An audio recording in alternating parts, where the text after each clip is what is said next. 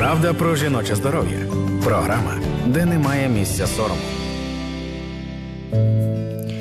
Це ефір програми Правда про жіноче здоров'я на громадському радіо. Я її ведуча Анастасія Багаліка. І зі мною сьогодні працюватимуть звукорежисерка прямого ефіру Ірина Нижник, редакторка цієї програми Руслана Кравченко, гостьова редакторка Катерина Мацюпа. Цією командою ми будемо говорити з вами на важливі теми пов'язані зі здоров'ям е, жіночого тіла і психіки. І у нас одна наскрізна тема для всіх е, ефірів Правди про жіноче здоров'я. Ця тема це е, звучить так: наше наше тіло, вага, їжа. І от сьогодні у розрізі цієї теми ми говоримо про фетшеймінг і бодіпозитив. А з ким будемо говорити? Анонсую трохи. До нас приєднається е, телеграмом, зв'язком по телеграму. Анна Топіліна, феміністка, бодіпозитивна блогерка, письменниця. Я е, чую у звукорежисерка підказує, що ще ми встановлюємо зв'язок. Анна побуде з нами е, всю програму, е, і ми будемо говорити наскрізно. А от ще для обговорення історії, яку ми записали спеціально для правди про жіноче здоров'я, приєднається психологиня Слава Євтушенко. Послухає власне історію нашої героїні сьогоднішньої, і ми поговоримо про подібні ситуації, які підіймаються в цій історії, які трапляються з жінками. І доволі часто я думаю, що дуже багато хто має такі подібні історії. Трохи привідкрию секрет, що історія, яку ми записували, вона сьогодні про фетшеймінг. І про фетшеймінг, е, мабуть, в першу чергу від наших близьких людей, від наших рідних. Е, я думаю, що жінки, які стикалися з таким явищем, як фетшеймінг, е, знають, що дуже часто це трапляється і відбувається з тими, хто до нас е, стоїть близько. Тобто, це часто батьки або там дідусі, бабусі, брати, сестри. Чоловік, іноді подруги, тобто хто стоїть найближче і може ранити нас най, найбільш боляче, той часто говорить нам якісь речі про наше тіло і там радить схуднути, або що ці поради. Можуть не мати нічого спільного зі здоров'ям нашого тіла. Я от наголошую, що ми сьогодні говоримо про фетшеймінг радше як про таке явище, яке не пов'язане з, зі здоров'ям тіла, а радше пов'язане з нездоров'ям е, нашої психіки, коли воно на нас направлене. Приєдналася до нас е, феміністка, бодіпозитивна блогерка і письменниця Анна Топіліна. Анно, привіт. Привіт, намагалася пояснити нашим слухачам і слухачкам, що таке фетшеймінг і коли він з нами відбувається. От вже говорила, що історію, яку ми записали для цієї програми, е, вона про е, шеймінг, якого зазнала наша героїня від близьких людей, що так трапляється досить часто. От скажи з твого досвіду, що таке фетшеймінг і де з ним стикаються жінки? А насправді фетшеймінг це, якщо просто сформулювати, це засудження людини за її вагу, за так звану надмірну вагу. І суспільство бере на себе відповідальність визначати, що таке надмірна вага. Тобто, це може бути абсолютно здорова вага для цієї жінки, але хтось вирішив, що це неправильно. І де ми з ним стикаємося, насправді всюди. Але починається все все з родини, мені здається.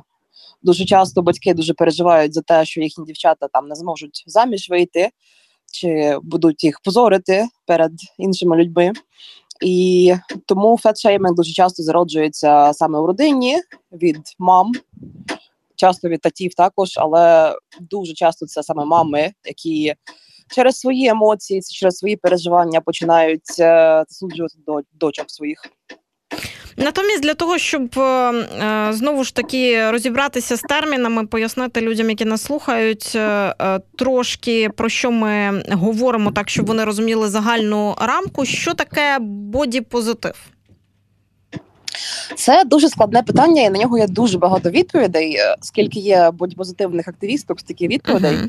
Хтось фокусується більш на тому, що бодіпозитив це свобода від ем, оцінки зовнішності взагалі. Тобто немає нічого красивого чи некрасивого. Всі тіла мож, мають право існувати. Всі тіла є прекрасними, рівноцінними і в першу чергу функціональними. Е, є інша течія бодіпозитиву, яка саме наголошує на те, що всі тіла є красивими. Що ми маємо так, ми можемо говорити про естетику, але ми маємо розширити межі цієї естетики. Тобто не лише дуже худі дівчата модельної зовнішності, це красиво, але будь-які тіла можуть бути і є красивими. Тобто, насправді, якщо так узагальнити, то бодіпозитив це рух за те, щоб е, відстати від нашого тіла, перестати його критикувати, перестати його оцінювати і просто почати в ньому жити і насолоджуватися. Як вважаєш, от бодіпозитивне ставлення, воно в першу чергу направлене на себе чи на інших людей? Мені здається, все починається з себе. Тобто, ми спочатку перестаємо оцінювати себе, угу. і вже потім це це ставлення до тіла як такого воно перекидається на інших людей. Але мені здається, що все це йде все це йде одночасно, тобто не можна е, бути дуже добрим та таким терпимим до інших людей, якщо ти ненавидиш своє тіло, якщо тобі в ньому дуже складно. Тобто, це дуже такий скупний процес, і він відбувається на усіх рівнях одночасно. Щоб трошки переключити тему, ну як не те, щоб переключити, а просто підій... перейти до е, іншої підтеми в тому, про що ми сьогодні говоримо. Я от розкажу нашим слухачам і слухачкам, що Анна. Ем, кілька років тому, я от вже не можу зараз пригадати, чи рік, чи два, створила в Фейсбуці е, таку групу, вона зараз є закритою. Е, група називається Толстая і красивая. І там е, жінки е, розмовляють про себе, про свої тіла. Про свою е, вагу, про те, як вагу оцінюють інші люди, про те, з якими вони оцінками, стигмами стикаються в повсякденному житті. Іноді це не про оцінки і стигми, а там про пошук одягу, наприклад, або е, про пораду, про стосунки. Але основна е, фішка, основний фокус групи в тому, що вона. Е, вільна від засудження, тобто вона приймаюча група. Анно, розкажи більше. Насправді ідея була трошки інша, тому що приймаючих груп дуже багато в інтернеті. Тобто, вже бодіпозитивний рух він е, досить поширений і е, в нашому суспільстві також. Але моя ідея була також е, саме зосередитися на е, жінках із так званою зайвою вагою. І створити місце, де такі тіла можуть існувати не лише без засудження, а у зовсім іншому контексті. Тобто, ми зазвичай ми можемо бачити повні тіла лише в контексті схуднення, тобто. Угу. От такі, як ми, це картинка до маєш на увазі в публічному просторі. В публічному просторі, так. Тобто, це або хтось дуже смішний там в якоїсь в якійсь комедії, або це картинка до якою я була до того, як я схудла. Е, І мені дуже хотілося створити місце, де повні тіла можна було б репрезентувати просто такими, як вони є, поза контекстом схуднення, поза контекстом ваги загалом. Тобто, просто говорити про різні речі, але залишаючись тими, хто ми є. Це хочу сказати нашим слухачам і слухачкам, що щойно ви в ефірі почули, як хтось нам телефонував в якійсь мережі, але не лякайтеся, таке іноді трапляється в прямому ефірі, особливо коли ми застосовуємо, залучаємо до своєї роботи дзвінки через різні месенджери. Ну, ви просто почули трошки бекстейджу е, радіоефіру. Я нагадаю, що ми говоримо з феміністкою, бодіпозитивною блогеркою письменницю Анною Тупіліною. І от у ефірі програми Правда про жіноче здоров'я ми часто слухаємо історії жінок, е, які погодилися стати героїнями е, нашого випуску. Сьогодні історія анонімна. Перед тим як ми її послухаємо, я зазначу, що зараз будемо е, залучати телефоном психологиню Славу Євтушенко, яка буде слухати історію нашої героїні разом з нами. Обговоримо те, що почуємо, обговоримо, як на подібні речі реагувати, як вони впливають на нас, на нашу психіку, на нашу поведінку, на наше психічне і фізичне, в тому числі здоров'я.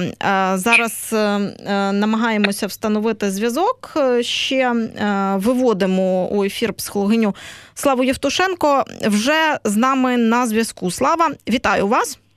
Да, здравствуйте, добрий день. Говорила слухачам-слухачкам, що зараз будемо слухати е, історію героїні, яку ми записали спеціально для програми, і запрошуємо вас послухати її разом з нами.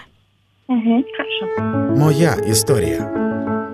Был период, когда у меня случился, я не знаю, я всегда считала, что это депрессивный эпизод, ну, хотя недавно мне подсказали, что это нарушение адаптации В обществе.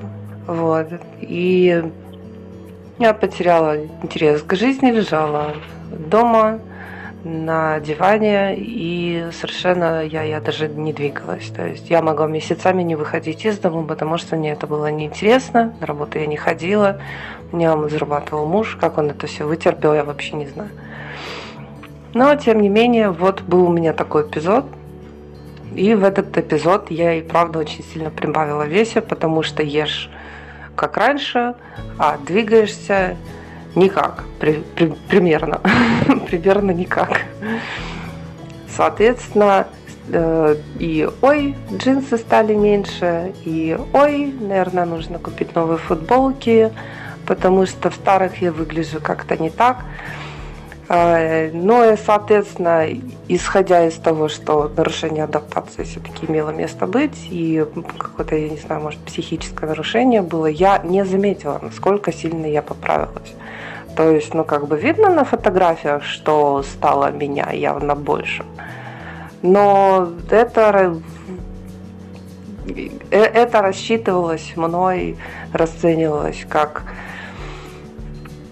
это меня снимать так не умеют, это меня так, видимо, муж таки, такой вот выглядит, видит в объективе. Это неправда все. Ну, на самом деле, это правда все. Ну и как-то так случилось, что вот на свадьбе я весила где-то, на своей свадьбе я весила где-то 65, а сейчас вот где-то 100. Я никогда не смотрела на себя как на человека, который поправился. И я никогда не смотрела на себя, ой, я была худая, я стала толстая. Или, ой, я прям жирная, фу, не могу на себя смотреть. Такого со мной никогда не случалось. Я никогда не смотрела и не думала, что ужас. Не было, нет. С родителями, конечно, хочу вернуться к родителям. С родителями у меня а, это было... Как вам сказать? Как вам сказать? Эм, меня постоянно тюкают о том, что я ем, э, как я ем, когда я ем. Это при том, что мы живем раздельно. Каждый раз, когда мы встречаемся, последних несколько лет, э, буквально «Привет, как дела? Что ты делаешь, чтобы похудеть?» Вот это три вопроса, которые мне задают. Иногда вместо «привет». Что ты делаешь, чтобы похудеть? Какой у тебя план, чтобы сбросить килограммы? Сколько ты планируешь сбросить? Насколько ты уже похудела? И так далее, и так далее, и так далее. И иногда это очень тяжело выносить. Иногда иногда не хочется идти в гости, потому что когда ты ты тогда идешь как на плаху, как на гильотину какую-то, чтобы послушать, как, э, насколько ты ужасно растолстел. Ну и, короче, все мои отношения с родителями сошлись в одной точке. Они мне поставили ультиматум, что либо я с мамой вместе иду к диетологу, и диетолог говорит, э, что и как нужно сделать для того, чтобы похудеть, потому что я же сама не могу. Ну, опустим то, что я не хочу этим всем заниматься. Но вот я хожу к диетологу теперь. Я две недели уже хожу к диетологу. Женщина нормальная, адекватная, надо сказать. Если бы был какой-то другой врач, я бы хрен, конечно, осталась там. Но диетолог э, нормальная, адекватная, и с чувством юмора, и вполне адекватные вещи говорит. И если там появилась инсулинорезистентность, то, наверное, стоит с этим что-то сделать. На самом деле это по большей части э, забота о своем здоровье. Вот эти мои походы к диетологу, это больше, здоров... больше забота о здоровье. И не, не то, чтобы я там хочу выглядеть лучше, я и так хорошо выгляжу. Моя історія. Така історія в ефірі програми Правда про жіноче здоров'я на громадському радіо. Я нагадаю, сьогодні ми говоримо про фетшеймінг і бодіпозитив. І з нами у ефірі психологиня Слава Євтушенко, яка слухала разом з нами історію, і також бодіпозитивна блогерка, письменниця, феміністка Анна Топіліна. Славо, я от е, хочу вас запитати, е, не ми попрошу сконцентруватися так, щоб не давати порад і оцінок саме нашій героїні, а говорити більше про подібні ситуації в цілому, коли угу. близькі до нас люди. І рідні е, оцінюють нашу вагу е, через призму якихось постійних е, знецінюючих коментарів е, і образ. Е, як це на нас впливає? Що в такій ситуації можно зробити? Смотрите, все зависит, конечно, всегда индивидуально в конкретном случае, потому что очень часто может звучать негативный, оценочный комментарий, но в формате, скажем так, такой заботы когда близкие люди, члены семьи понимают, что что-то видоизменяется, что человек как-то выглядит по-другому, что меняется его ритм жизни, и это может сказываться на его э, состоянии здоровья, состоянии тела. И они в таком случае очень часто теряются. Э, и начинают, знаете, как э, воспитание у нас же пришло, собственно, чем э, страшнее, тем больше эффекта. Вот будешь плохо учиться, вот с тобой что-то случится. Вот то же самое применяется и здесь, к сожалению, что людей пугают и такими вот оценочными суждениями как бы направляют в нужное русло, якобы, чтобы человеку помочь. Безусловно, в этом контексте важно отметить, что любое критичное отношение к телу, не то, что даже у человека с какими-то психологическими, психическими особенностями, у человека абсолютно даже здорового эмоционально, может вызывать э, в дальнейшем психологические проблемы, которые за собой приведут уже длительные расстройства, восприятие собственного тела, а там уже все остальное. Поэтому э, очень важно в такой коммуникации, э, если это, допустим, родитель, и мы понимаем, что теоретически он хочет, конечно, для своего ребенка, сколько бы ему ни было, только хорошего. Очень важно пробовать разговаривать с родителем, подсовывать им правильную литературку. У нас э, множество э, пабликов, которые пишут о том, как правильно разговаривать с человеком, у которого есть какие-то особенности ментального характера или особенности проблем отношений с едой, с телом и так далее. Поэтому скорее тут вопрос донесения правильности Э, того, как со мной важно общаться, что для меня важно в поддержке, что для меня будет забота с твоей стороны. И, возможно, на этом строится попробують діалог. Ну, в крайнім случае, це да, обращення к психологу за сімейними консультаціями. Я от часто зауважувала, що намагаючись пояснити е, старшому поколінню батькам, там іноді бабусям, дідусям те, чому таке ранить, і в чому тут е, вся річ е, для людини, яка е, сприймає ці коментарі і чує їх. Я от зауважувала, що люди вважають такі речі, знецінення чи незнецінення нюансами, а головною, головною проблемою вважають вагу і турботу про здоров'я. Чи важливо і взагалі як можливо пояснити людині, що форма, в яку е, вкладають турботу, часто важливіша за саму турботу? А, как можно объяснить человеку, который не очень хочет что-то понимать? Э, пойдем от обратного. Если честно, когда у меня происходят в работе такие истории, я просто даю э, информацию о том, чем это все может обернуться. То есть чем грозит неудовлетворенность телом. По сути, что делает близкий, когда подходит в 21 раз и говорит, слушай, ну так все плохо, и дальше расписывает печальную картину. Это грозит в первую очередь неудовлетворенностью телом что, к чему это может привести? Это в первую очередь может привести к депрессии. Депрессия у нас э, не просто какое-то да, ментальное заболевание, это ментальное заболевание, которое для, для которого характерна инвалидизация. Да? И при нелечении, при упущенных возможностях. Это грозит низкой самооценкой. Низкая самооценка у нас может привести к чему? К тому, что человек перестает контактировать с обществом, он перестает выходить, он перестает развиваться, он перестает за собой следить и в плане здоровья в том числе, да, то есть это может привести к обратному результату. И это приводит к самому такому тоже важному к расстройству пищевого э, поведения. Это и булимия, анорексия, и компульсивное передание и так далее. То есть на самом деле в своих консультациях, когда такие э, происходят ситуации, я всегда иду от обратного. Я говорю, чем может привести конкретно вот эти ваши замечания.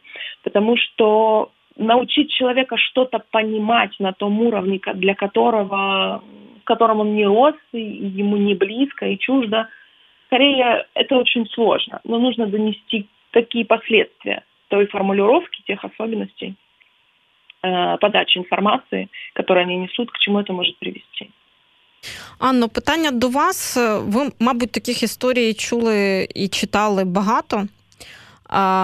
Чи от є якась така, е, не знаю, загальна, незагальна е, рамка е, поведінки, яку ви для себе вивели от в таких ситуаціях?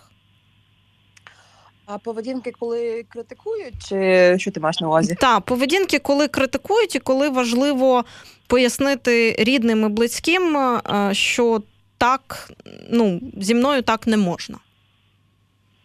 Насправді тут можливо лише одне. Один варіант поведінки це пояснювати, пояснювати і пояснювати, розповідати, що саме роблять конкретні слова зі мною. Оте, що героїня сказала, що кожен раз, коли я йду до них в гості, я почуваюся, наче я йду на плаху. Е, все це можна розповісти, тому що ніхто, жоден з батьків ніколи не хоче, щоб е, візити до них е, здавалися там чимось таким жахливим їхнім дітям. Це не того вони прагнуть. І насправді я мені здається, що більшість батьків може зрозуміти, що так, оцього казати не треба. Звісно, це не буде просто, і звісно, це може йти через конфлікти, це може йти через е, сварки. Але насправді мені здається, що більшість людей все все ж таки здатні зрозуміти. Але тут ще проблема в тому, що дуже багато хто з наших дівчат та і хлопців також е, не дуже сепаровані від батьків. Тобто, по-перше, і думка батьків дуже багато важить, і дуже важко відмовитися від, від спілкування з ними, якщо щось піде не так. Е, І це, звісно, все дуже ускладнює. Дуже багато е, людей, які наважуються писати і розповідати е, про своє тіло в контексті от, е, е, якихось е, фетшеймерських е, коментарів, які вони чули від е, сторонніх людей, ну або від близьких, або взагалі чули на свою адресу. Дуже часто зауважують і акцентують на тому, до яких регресів у сприйнятті себе і у стосунках зі своїм тілом це призводить. От, Анно, з твого досвіду, е, як відмежуватися? Чи це можливо? Мені здається, це можливо, ем, але для цього треба усвідомити себе як дорослу людину, окрему дорослу людину, і що так, батьки, звісно, можуть мати чи родичі, звісно, можуть мати свою думку щодо там, я не знаю, тіла, того, що ми вибираємо, того, що ми робимо, але ми не зобов'язані слідувати їхній думці. Тобто, це все одно наше життя, жити його нам, обирати нам, і ніхто, окрім нас, не може за нас вирішити, чи ми хороші, чи ми погані, що нам робити, як нам виглядати. Тобто, все це це наш вибір. Звісно, це дуже важко собі це пояснити та взагалі якось зжитися з цією думкою. Тому що, звісно, що думка найближчих людей, а батьки вони є найближчі люди для більшості.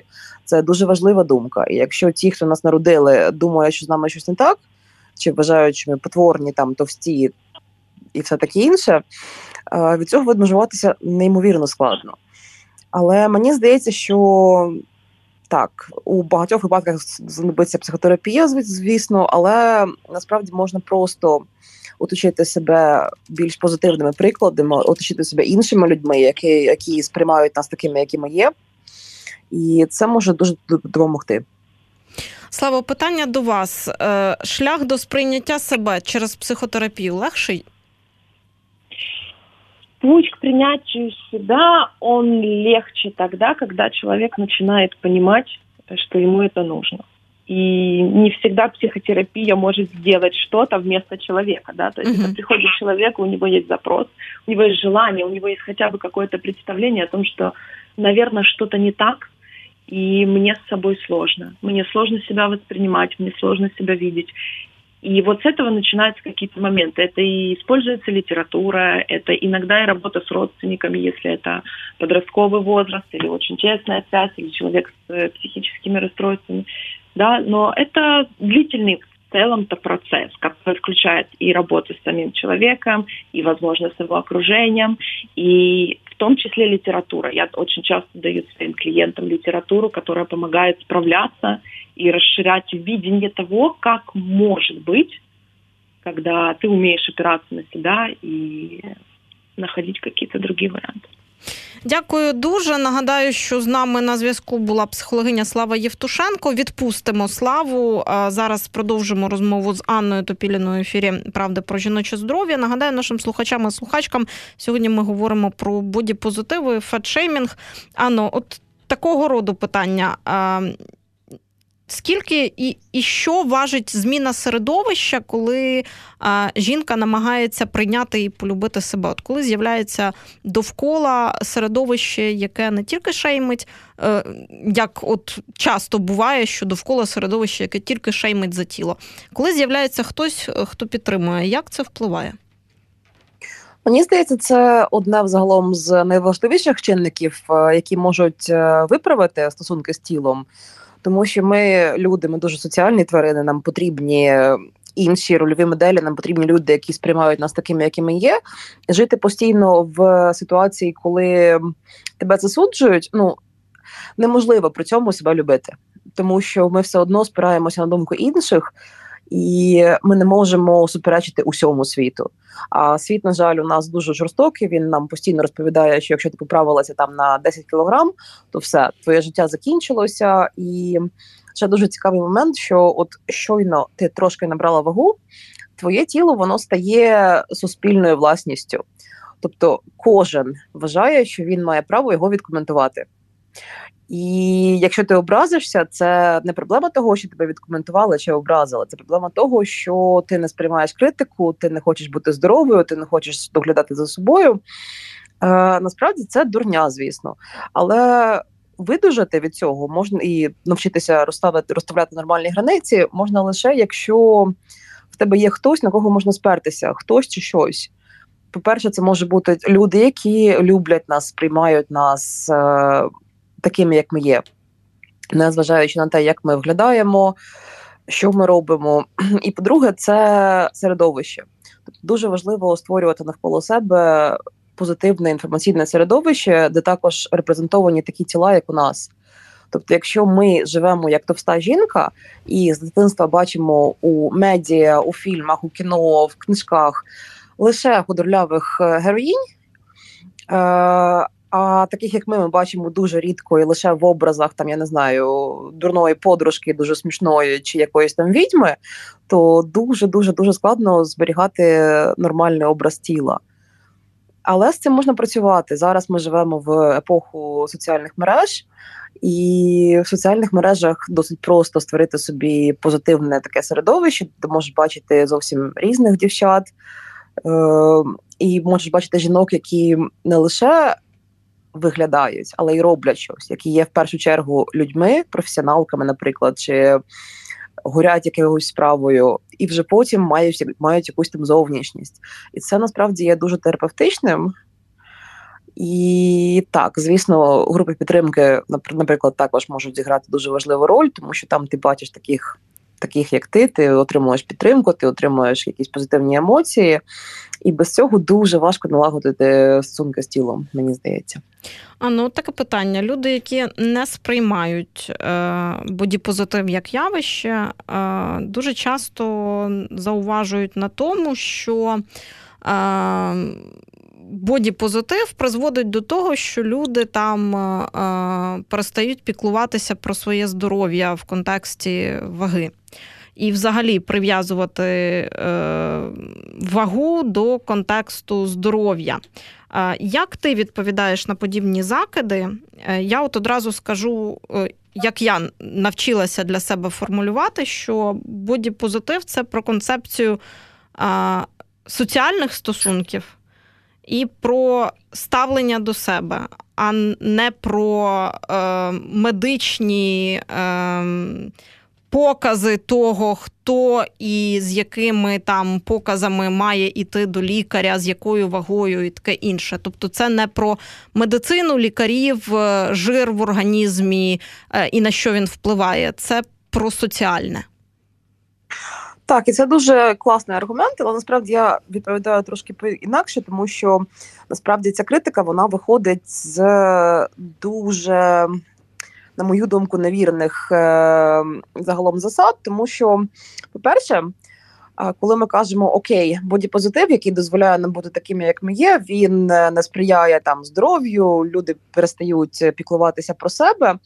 І по-перше, це виходить з думки про те, що от е, поки ти людині не сказав, що вона товста, а вона ж не знала. Угу. У неї у неї нема дзеркала, у неї нема очей, у неї нема одягу. От вона до, до твого коментаря вона не знала, що вона товста. І без твого твоєї цінної думки вона ніколи про це не дізнається і залишиться товстою, нещасною і хворою. Це неправда звісно. У всіх у нас е, є очі, у всіх у нас є вдома дзеркало. Всі ми бачимо, що ми товсті. Е, по-друге, це виходить з думки, критика виходить з думки, що от якщо критикувати, то людина одразу ж е, збереться і побіжить щось з чимось, щось з чимось робити. Тобто там почне займатися спортом, почне сідати на дієту. Але це також дуже така, я я не знаю, неправильна, на мою думку, думка тому що будь-які позитивні зміни вони виходять лише з позитиву. Для того, щоб змінитися чи захотіти змінитися, треба вірити в себе, треба мати якийсь позитивний образ себе. Але якщо ти чуєш, що ти потворна жаба, товста і нікому не потрібна, ти ніколи не захочеш і не зможеш змінюватися. Чи ні? Ти можеш захотіти, тому що у такій критиці дуже дискомфортно, але у тебе ніколи не вистачить на це сил, ресурсу, загалом душевних сил. А, так. Знову ж таки, так, я хотіла запитати, поки слухала, що, мабуть, існує такий стереотип, що люди, які там м, притримуються бодіпозитивного ставлення до себе і до інших, вони там не знаю, не а, стежать за тим, що їдять, не займаються спортом і таке інше. Е, що от з цим стереотипом? Ну, цей стереотип це ще одна дурня, на мою думку, тому що навіть от у нашій групі можна побачити, що є дуже багато дівчат, які важать так нормально за 100 кілограм, які при цьому багато займаються спортом, з усі здоров'ям, яких немає жодних проблем. І, в принципі, бодіпозитив каже, роби те, що тобі подобається. І коли ми кажемо, що бодіпозитив е, заперечує, наприклад, здоровий образ життя чи спорт, то ми тим самим кажемо, що бодіпозитив, який каже, роби, що ти хочеш, ем, включає в себе цю думку, що спорт та здорове харчування це те, що ніхто не буде робити за власного бажання без примусу. так. Я Без от якраз примусу. хотіла сказати, що е, ну, коли так кажуть, мені хочеться запитати, а що? Е, те, що людина тільки і хоче робити, це там, мовно кажучи, е, їсти фастфуд, е, сидіти на дивані і не рухатися взагалі, чи як? Ну, тобто, це те, що людина робить тільки от за власним бажанням, це тільки так. Тобто, за власним бажанням людина не може там, не знаю, плавати в басейні, бігати, ходити на йогу, їздити на велосипеді, там займатися якимись, е, можливо, силовими тренуваннями або ходити на бокс за власним бажанням просто. Так, і це ще також е, е, є така дуже розповсюджена думка, що От якщо людина займається спортом, це має чи там веде здоровий образ життя, це має обов'язково бути видно. Тобто це тобто, одразу має бути впливає повністю на її тіло. Тобто її тіло не може бути товсте, якщо людина займається спортом. Да. Угу. Але на, на жаль, в реальному житті наші тіла не завжди відображають те, як ми живемо наше життя, тому що крім там глянцевих картинок у журналах чи усієї ідеї, які нам яку нам продають, що щойно ти почнеш там купляти наші товари чи робити це і це, ти станеш стрункою і прекрасною. А є ще реальне життя, у якому це не обов'язково правда. Особливо для жінок, тому що у нас дуже специфічний гормональний фон. Не всі з нас е, природою задумані бути стрункими. На жаль, та є генетика, комплекція і таке інше. Є комплекція, є загалом генетичні чинники, і головна ідея будь-позитиву в тому, що, е, по-перше, здоров'я неможливо побачити, от так, от просто подивитися на людину і сказати, вона здорова. А а по-друге, що це нічия справа, окрім цієї людини. Тобто, я не знаю, питати товсту чи ходу людину про здоров'я будь-яку людину. Це все одно, що лізти до неї в труси перепрошую, але це дуже погана ідея. І оця постійна так звана турбота про інших людей це дуже токсична штука. Це з справжньою турботою немає нічого спільного загалом. Я, от ем, коли готувалася до цієї розмови, е, вчора скинула собі ввечері, побачила в Фейсбуці е, пост е, зі скріном фотографії е, Міс Україна на конкурсі краси. Е, О, і з коментарями та з коментарями до цієї фотографії на фотографії е, струнка дівчина. Але ну я не скажу, що прямо з пишними стегнами. В неї просто є стегна. Вони ні пишні, ні ні суперпишні, вони просто є. І я е, читала ввечері коментарі до цієї світлини і. Е, дивувалася тому, скільки там в коментарях. Е, Жінок, які пишуть про те, що там е, жерти треба менше, з такими стегнами і на конкурс краси, схуднути на 15 кілограмів як мінімум, і таке інше. А, І там і були порівняння з, зі свинею, і е, ну, от всі стереотипи одразу взяли і вилязли. Я дуже хотіла, звичайно, обговорити ці речі в ефірі, але нам просто не стане часу. А, Якщо можна, на сам кінець, от чи могла б ти коротко сказати людям, які нас слухають, е, що з цим всім не так, і з суспільством не так, якщо таке є? А насправді з цим приблизно все не так, тому що, по-перше, ми виходимо з думки, що чомусь цінність жінки визначається її вагою чи зовнішністю. Ми ніколи б не оцінювали так чоловіків. Наприклад, чоловіків, які там у політиці, ніхто не буде коментувати їхню зовнішність, ніхто не буде коментувати, чи вони схудли, чи там я не знаю, вуса відростили.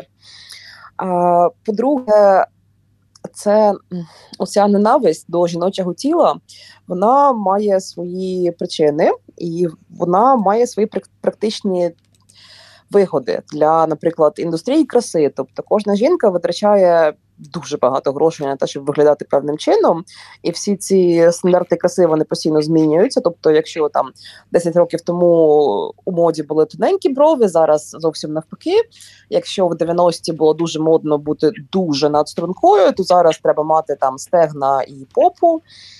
А, І тому жінка ніколи не може бути довершеною. Їй постійно треба щось купляти, їй постійно треба щось робити, витрачати гроші, витрачати сили на те, щоб якось там виглядати. А, Ну і треба задати собі питання: а кому це вигідно? Чи вигідно це нам, тим, хто власне живе в цьому тілі, чи робиться нас щасливими? А насправді чи є якась інша мета, яка була б важливішою за те, щоб просто бути щасливими? Дякую за е, розмову. Анна Топіліна, феміністка, бодіпозитивна блогерка, письменниця, була з нами у ефірі програми Правда про жіноче здоров'я. Це був е, випуск присвячений темі бодіпозитиву і фетшеймінгу. Його для вас провела я, Анастасія Багаліка. Мені за звукорежисерським пультом нагадаю допомагала Ірина Нижник, редакторка програми Руслана Кравченко, гостьова редакторка Катерина Мацюпа. Ми з вами на сьогодні прощаємось. Правда про жіноче здоров'я. Програма, де немає місця сорому.